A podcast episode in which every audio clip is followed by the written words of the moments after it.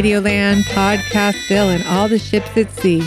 My name is Kate Wolf, and you are listening to the LARB Radio Hour, brought to you by Reader Supported LA Review of Books. Joining me today is my co-host, Medea Ocher. Hi, Kate. Managing editor of LARB. Hey, Medea. How's it going? Pretty good. I'm excited to talk to Jess Arndt. That's right. Jess is the author of Large Animals. It's a great collection of short stories that just was published. Yeah, she's a local author, too. She recently moved to Los Angeles, and we were lucky enough to have her in the studio. Yeah. All right. Let's listen. It was a really great collection. Let's do it.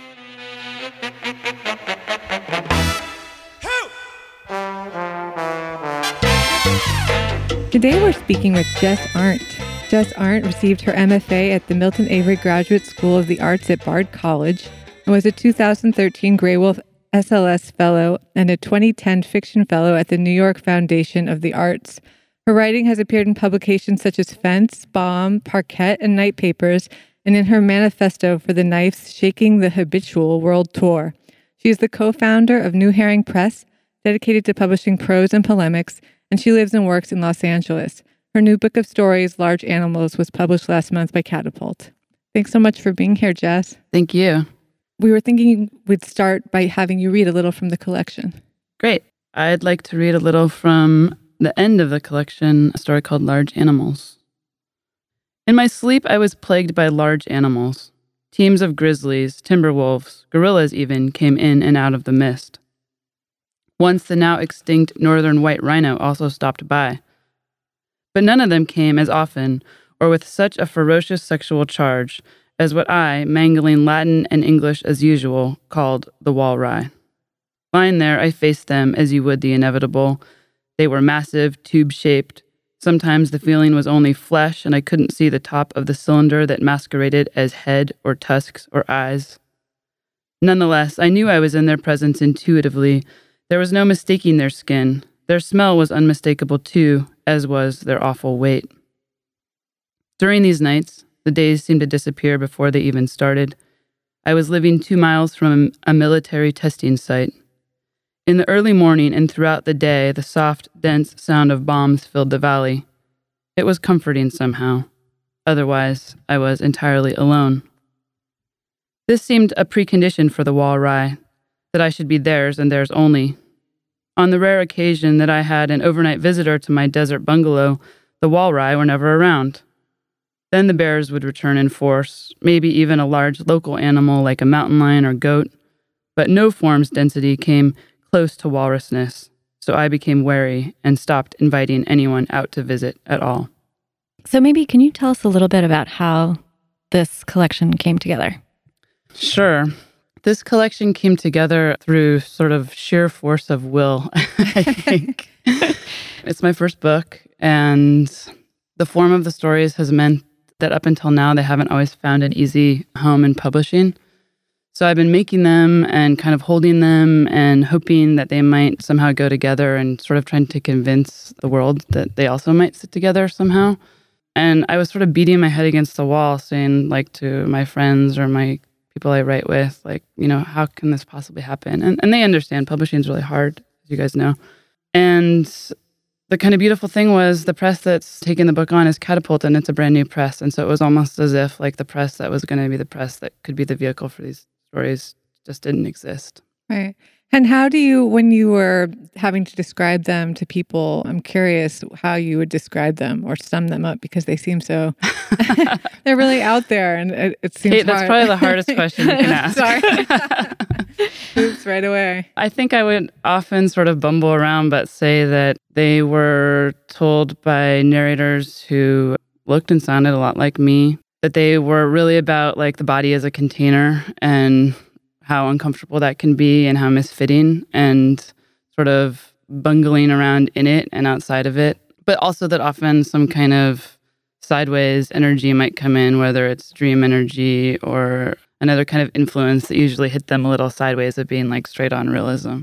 Reading them, they're so embodied. Like that it's funny. Yeah, it really feels like that. Like it's so much from the point of view of the narrator, but not even a point of view as much as they're really visceral. And I wondered, in terms of writing them, what your process was Sure. I find writing fresh work excruciating, and I think I'm not alone. Like a lot of writers, probably a lot of people sit here and say that, but it's really terrifying to me. I don't like to do it. I'm much more comfortable editing, and I think that's often because then you have this kind of like weird, awkward body that's like the start of a story, and you can kind of compress it and shape it and mold it almost like maybe like a sculptor would in 3D.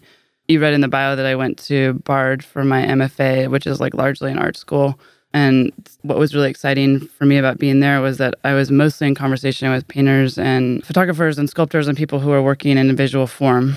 Also, like, sound people. So that kind of feeling of like trying to shape something like with a lot of compression and force against it, being uncomfortable, sitting there, and those two things meeting, I think kind of would wrench things into shape a little bit. I mean, it was a very sweaty process. Yeah, you really can feel that in the reading. You can. Do you think of when you approach a text or when you begin writing, do you think of it as a kind of object?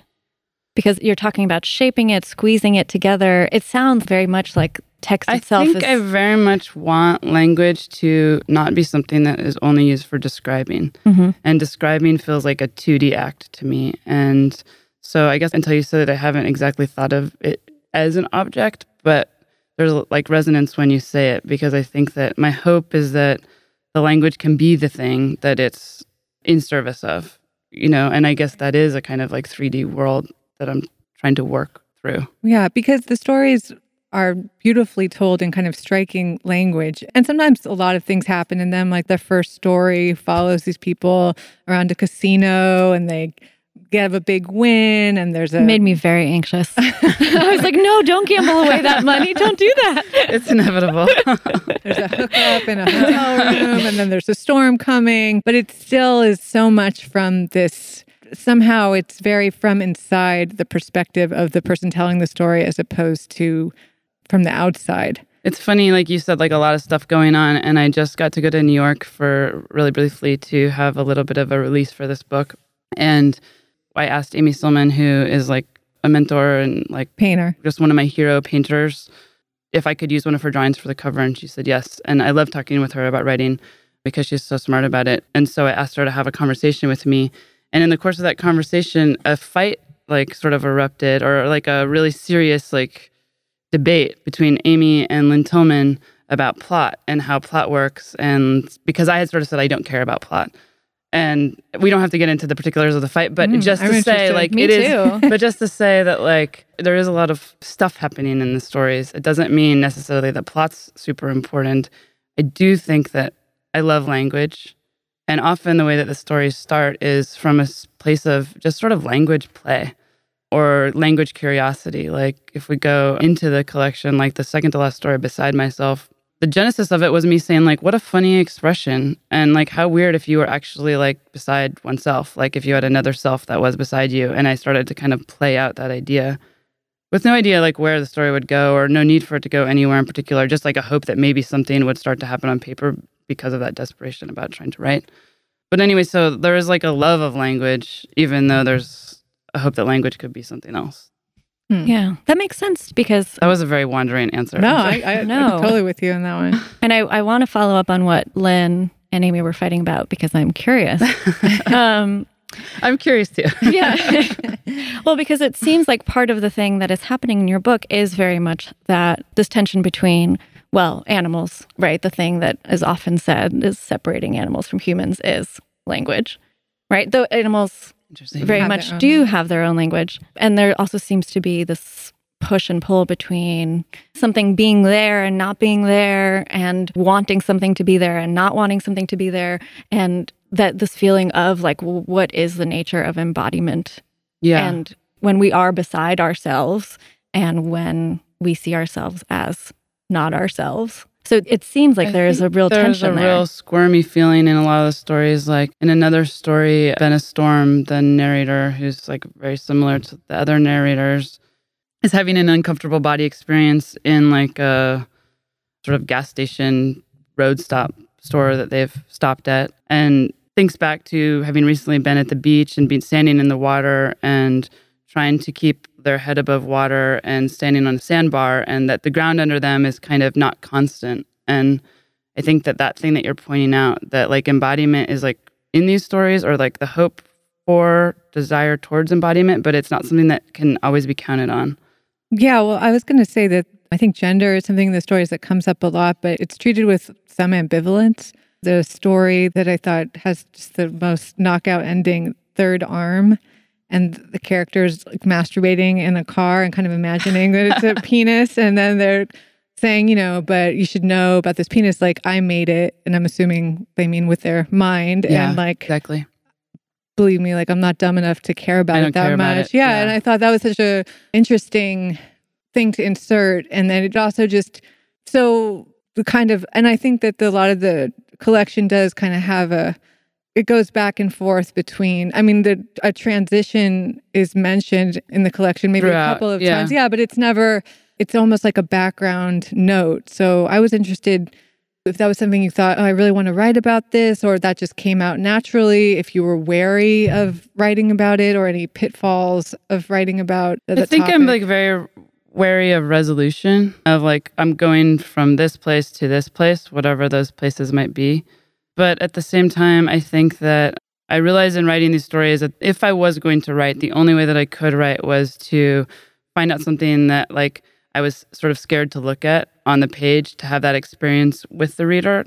And so they became like in some ways very navel-gazing, like opening the self up, kind of like lurchy, sort of gross feeling stories to write. And that meant like writing through and into gender. But I wouldn't say that there are stories necessarily about gender identity in a way that you could fix it. Right. And I hope that they don't, because I really think that the experience can be like so much more multiple than that. And that we all, like whatever our gender identities might be, like experience like a kind of squirminess and like, do I have to be this shape? Am I this? That we don't have a lot of space to describe. You told us that before the show that you recently had a baby. Yeah. So congratulations again. Thank you.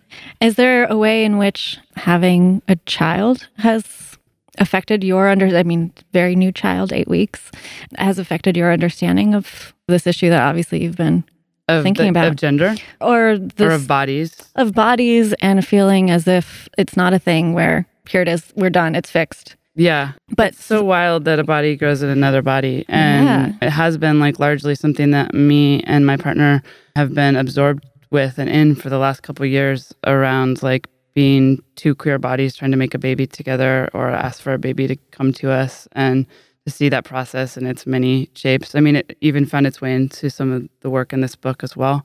So I was at a different point with it and didn't know that we would have a baby when I was writing the book. So I think that it's like hard to speak from this point, like what I've really learned about it, because I'm so deeply immersed in like the, is he pooping? Like, wow, I just took off his diaper and he squirted me. Like, oh my God, look at that beautiful body. I mean, I know I can say like that there are times when I thought like, whoa, you better get good at figuring out how to be in your body, because you are going to like help steward this other body. And for me, that's especially like complex, I think, because I have like really in many ways been very envious of a male body. And so now I have this like really beautiful, very young, tiny son, and I like want everything for him. And I also want to know how to have my body alongside his and not be jealous of it, or be, you know, any number of kind of complicated human emotions that can come up when you think like, how do I be my best self so I can help this other self? You're listening to the LARB Radio Hour, coming to you from Emerson College in the heart of Hollywood. And now for this week's book recommendation.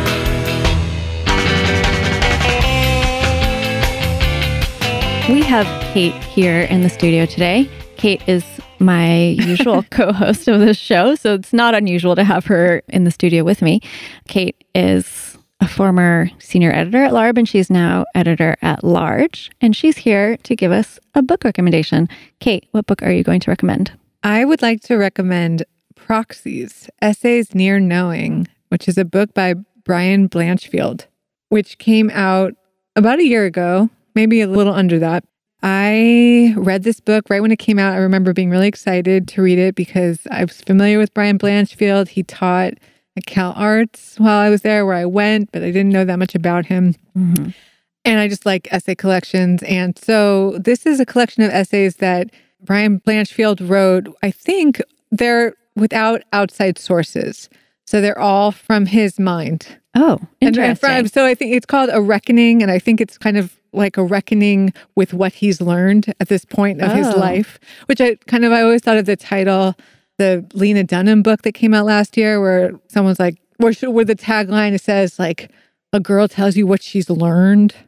But I'm not recommending that book. I'm recommending Brian's book. So although they're very erudite and have tons of interesting information, they move probably in a different way than essays that would have been deeply researched. Brian is a poet. I believe this is his first published book of prose. So, of course, there's a beautiful detail to language, and the topics are really various. One of the ones that particularly captivated me, because I've always wanted to write about this, is an essay on house guests. Oh, where he writes a bit about James Schuyler, who's, the ultimate house guest, and his relationship with Fairfield Porter, the painter who he lived with on and off for many years. But then, it also goes into Brian's own personal experience and staying at someone's house in Tucson and being found, like the kind of awkward interactions that house guests and the hosts have. So it's really good. It's really good. It's one of these things that if you've ever been a house guest, when you read the essay, of course, you'll relate, but then it's just put in such a wider context. And of course, just the writing throughout is very beautiful. And there's also a lot of very frank discussion of kind of academic pecking order and being in academia as a poet and the difficulties of it. And I'm sure there are plenty. Yes, I wouldn't know, but... So it was just a great book. I lent it to someone shortly after I finished it because I was telling everyone how great it was, but now I regret that because, of course, I haven't gotten it back and I'd like to read it again.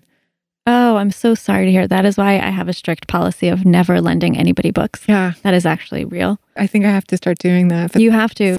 And then it's not personal. Right. It doesn't have to do with the person. It just has to do with your actual strict policy. I've gotten lots of my best books from, you probably should quit doing that.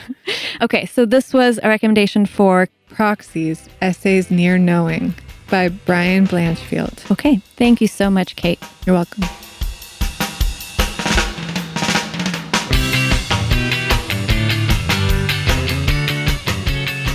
You're listening to LARB Radio Hour. Now back to our conversation with Jess Arndt. Her new book is Large Animals.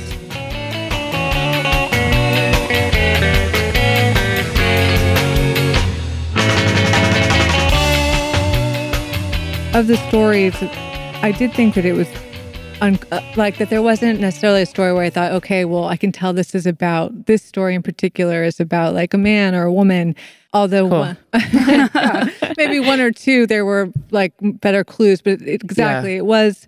ambiguous, but one story where I wondered about it, or I think it is a bit of a plot point, speaking of plot, is Together, where it's a story about a couple, and I thought it was a parasite. Yeah. Okay, a parasite. Yeah. But there's also kind of references in STD, in a way, or that's alluded to with the bowl of condoms that... Well, there's something that's like coming, that's like worming its way in between their relationship to each other. Right. And like it is insidious and is like under the surface. And in that way, I think, like there's a question of like fidelity in this story.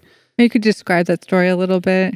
Sure. It is like in some ways a more plotted story, I guess, like if whatever that could mean. It's set in a relationship that's devolving and has already started devolving, and we don't see why exactly, except that the narrator who we're with seems to have like a pretty serious like lack of trust of themselves. And that's almost kind of their problem.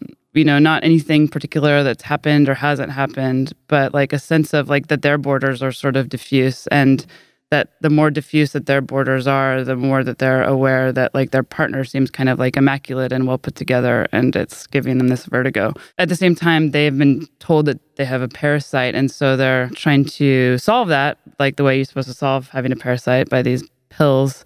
And the narrator starts to realize that the pills like will solve the problem, which will then erase the connection that they're sharing, which is having a shared thing together. A shared parasite. But there's a long story. Okay, it is a long story. And there's also some infidelity in the story. Seems like, alluded to. Yeah, perhaps. Totally. Okay. But it's like, it's sort of like hazy. I mean, it's it's almost worse that it's maybe not there, but wished for or confessed to, even if it didn't happen. Right, because it's like the narrator is sort of involved in a series of self-sabotages, I think. Mm-hmm. Yeah, but the parasite also talks, I mean. I loved it when the parasite talked. Of course. Yeah. I wanted the parasite to talk more. Yeah, yeah. I thought that was an interesting story also because it was a good example of how, I mean, now that we're talking about plot, it sort of occurs to me that embodiment can be a plot, or it can be a plot in and of itself. So something that it seems like your book is maybe like Claudia Rankin's Citizen, where embodiment, the process of making experience as part of the body and living with it, and as you said, a container, she calls it a cupboard, I think. Like this cupboard in which you keep these experiences. Well, there's also maybe something that it could be said to share, it's not too much to say, is that like there's a feeling in some of the stories of an external thing being pressed up against and defining the body, and the body trying to adjust itself to see whether it could fit that and also resist that thing that's being pressed at it from the outside. Yeah, and I thought something else in the book that seems like also in the background, but speaking of point of view or embodiment, is alcohol and drugs. Mm-hmm. And actually, I just occurred to me later, just today, that some stories kind of do remind me a little bit of that John Cheever story, The Swimmer, where he's swimming in the backyards of people's houses, and it's never said exactly that he's wasted, but and then he goes and his house isn't there anymore, or however it ends, I forget, but that they have this kind of surreal edge, but that a lot of that actually could just be of someone being pretty drunk. Right. But it's never, it's just handled so seamlessly. And I like how you talk about people drinking seems like a lot of these stories share that, but it's not, you don't make it a point to exploit it or anything. Hopefully. Yeah. But so I wondered, is that something, again, was that a conscious decision, or was that something you wanted to write about, or that's just kind of part of? I mean, you know, in terms of like life exposure, I've been a bartender for 20 years, and so I've spent a lot of time in that kind of nebulous in-between state, both with myself and with other people, where you're like, it's 2, it's 3 in the morning, what are we doing? We're blurry with each other, and we're blurry in the space, and how did we get suspended here, and how long will we be here, and it could be forever. Right. There's some of it is just sort of like, when you're soaked in something, I don't mean like soaked in booze, but like soaked in kind of the experience of like watching that thing, it comes into the writing, I think. But it's not like it's a metaphor, it's really literal, but it's like it is a space to describe a feeling of looking to be more into something, and then that actually puts you further out of something. Sometimes I think in the body, like that maybe the characters are hoping to feel like absorbed or absolved in it, and it actually closes them off. Right. Has being a bartender affected your work in other ways? Well, people always say like, oh my God, you must have so many good stories. Yeah. And I sort of feel like, oh my God, if I hear that same one story like another 75 times. So I've like peeled myself back from kind of the more regular shift bartending, and now I do like really strange like events bartending that gets me there at 5 a.m. and stuff like that. But I think it's all like with jobs, with writing, it's always like, how do you make money?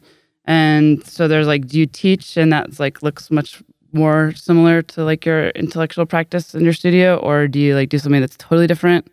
So then you have time, and none of them seem very perfect. Yeah. I think I'm realizing that I'm feeling more and more aware of being like so much pulled by people in a workspace where somebody's like kind of asking you, wanting something from you, and it's harder on the writing, I think. Right. And it seems like work that can be emotionally pretty exhausting. Yeah. If there are people who at 3 a.m. need you. Yeah. I mean, now I have a little baby and I just don't want to do it anymore. Yeah. Yeah. But, you know, but there are beautiful things about it. And some of my like most important experiences have come through that. Allowing myself to be in that strange space. Yeah. And like for whatever reason, I've sought it out. I have, you know. Yeah.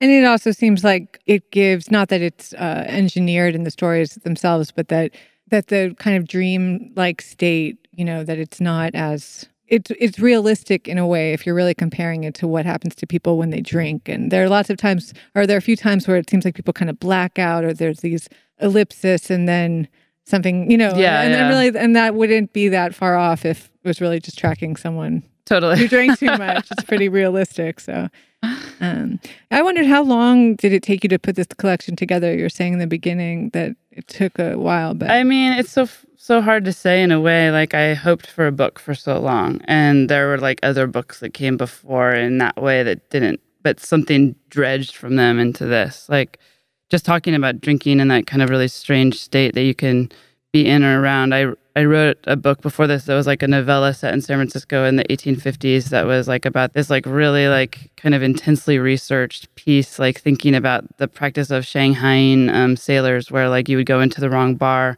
talk to the wrong person, be handed the wrong drink. It'd be full of what they would call like knockout drops. You would get doped. There'd be a trapdoor underneath the bar. You'd be dropped down into it and resold back to a ship captain, and you'd sort of be an indentured sailor around the world and working off like your fare. So I love, like, that was a book that was like very dear to me, and then it turned into a very small story in the collection, which is Shadow of an Ape. So I had to kind of write this longer book and then pull that thing from it. So in a way, it still feels part of this book. So that could be like 10 years or it could be like 4 years. Right. You have an anchor tattoo, actually, that I just noticed. Do you have a close relationship with sailing or the water? I love sailing. Like, I'm not a sailor, but I love it as an idea. And my family lives on a very small island, and so I'm in the Northwest, and so I'm around water that way. But I also have like astrologer friends who tell me I have a Pisces south node, which is like a very watery thing. And that's probably where some of like the drinking and the checkout and the dream space and the sort of, am I a body or am I not a body, can come from too in the work. And were there models for you as you write? I know that's kind of can be an annoying question, but you have such a singular style, but were you looking to a lot of other people to help you along the way, or? I guess could I answer that in two ways? Totally. Number one, I feel so affected by the fact that Dennis Johnson passed away this week, as I'm sure that we all do. So he was like a huge like lighthouse for me. And the more that I think about him, the more I realize just how impacted I was by the way that he made sentences and dealt with meaning and dealt with the self. So that is incredibly sad. But also, it's really interesting, I think, to try to assemble like a lineage when the writers who I would like be kind of pointing towards have themselves like been largely minority position writers who have struggled so much themselves to like find somebody to publish them. Like brilliant people like Lynn Tillman or Eileen Miles or like any number of Maggie Nelson or other people like that who have worked so hard for what they have. And in that way, there isn't always like a lot of room to like say like, I have so much, here's some help or something like that, because everybody's working so hard to like just make a little bit of space for themselves. Right. And not in an unkind way, like in an incredibly kind way, but just like, I think it's like interesting to be part of a lineage where publishing is tough, you know, you guys know it. Yeah. Does that make sense? Yeah. Does it seem like the publishing world has been more welcoming now that the book is in the world? It's almost like somebody had to back it, and then it was like okay to think like, oh, like maybe I could like this. Not that everyone likes it or something, you know, but just like it was like such a like odd sore thumb when I was like dragging it around, like saying like, what do you think? And people were like, I don't really understand how this could be a book. And also I had, you know, like a really amazing editor, Julie Bunton, who at Catapult like really helped me a lot, I think, figure out how to shape it a little bit. But it does feel like that thing where like you fake it till you make it, and then like someone says like, oh, they said it's okay, well then it's okay. Right. And then are you working on, I know you just had a kid, so. Yeah, I'm pretty much sure. Might not be hitting the desk too hard right now. Yeah, I went. I was saying before we started talking on the mics that I went to the Arctic in November on a sailing boat, and that was really exciting to be like on a boat in that way. And I'd really love to write something from that experience, some rubbing of that. We'll look forward to that. Thanks. Thanks, Jess, so much for being here. Thank you. Great talking with you. It's really great talking with you guys. We've been speaking with Jess Arndt, and her new book is Large Animals, out now from Catapult.